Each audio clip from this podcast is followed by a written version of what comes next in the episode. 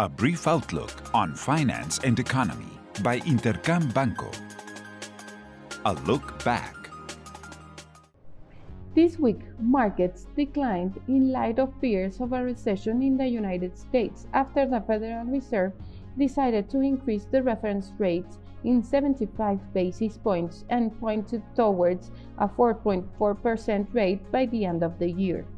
Additionally, it revised growth forecasts downwards considerably and inflation upwards. Leading economic activity indicators confirmed a deeper contraction in Europe, while a vigorous recovery was logged in the United States during the month of September. In Mexico, markets were focused on inflation, which logged a surprising increase in the underlying component. It didn't show any signs of moderation. Other economic indicators in Mexico reinforced the economy's strength during the first half of the year, although risks in the horizon are considerable and expectations for the second half of the year forecast a more moderate performance. What's ahead?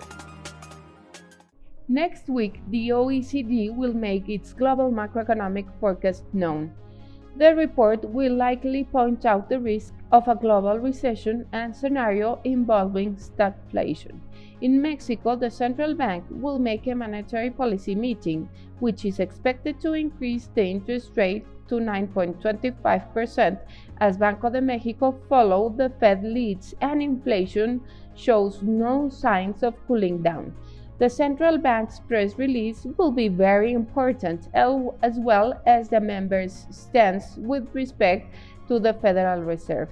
If Banco de Mexico decides to follow the Fed decisions, the interest rate could reach 10.5% by the end of the year. Lastly, in Europe, September first inflationary estimate will be made known, which is expected to set at 9.7% in annual terms, and in the United States, PCE inflation will be made known, and official PMIs will be released in China. I hope you have a great week. I am Alejandra Marcos.